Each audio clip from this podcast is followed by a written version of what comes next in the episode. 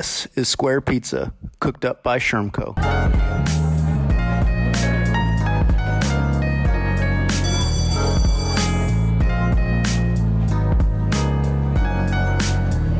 Hey everyone, happy Friday. Uh, COVID week 15 reflections. Been 15 weeks. It's crazy, guys.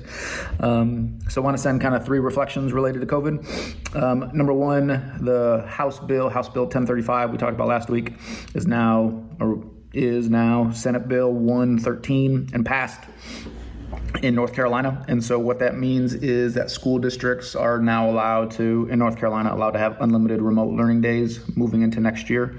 So I think um, a lot of superintendents are still waiting on further guidance from um, Raleigh.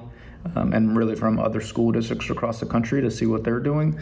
Um, but if they so choose and their boards agree, they can have unlimited remote learning days and really have all remote learning days for next school year. Um, second thing related to that is we're hearing a lot of superintendents talk about um, their preference to begin the school year 100% remote.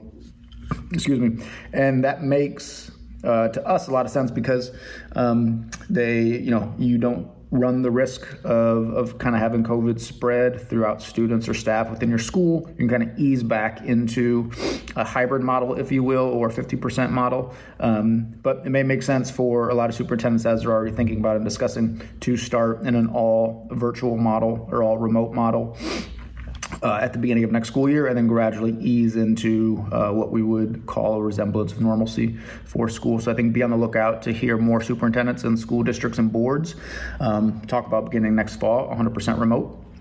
Uh, so those are the two big things that we want to send. And then thirdly, a little selfishly, but if you're listening to this on the podcast, you may have already heard it, uh, but we released two episodes um, over the past two weeks that we think are, are really good. Um, had some incredible guests, Rachel Fortune from Jacksonville, and then Carrie Cook from Charlotte. Um, two really cool, I think, fun interviews uh, speaking to these ladies about um, what makes them so great, but also their work and their lens on education, on innovation, and on equity. Those three things that we care so deeply about. Um, so we hope those updates are helpful. Uh, check out the Square Pizza podcast and some other things that we're putting on our, our website and our social media as well.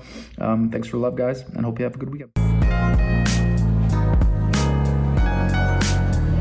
Hey guys, this is Greg. Thanks again for checking out the podcast episode. Uh, feel free to show us some love on social media. So, Instagram, Facebook, LinkedIn, Twitter at Schermco, S C H E R M C O, and hashtag Square Pizza Pod.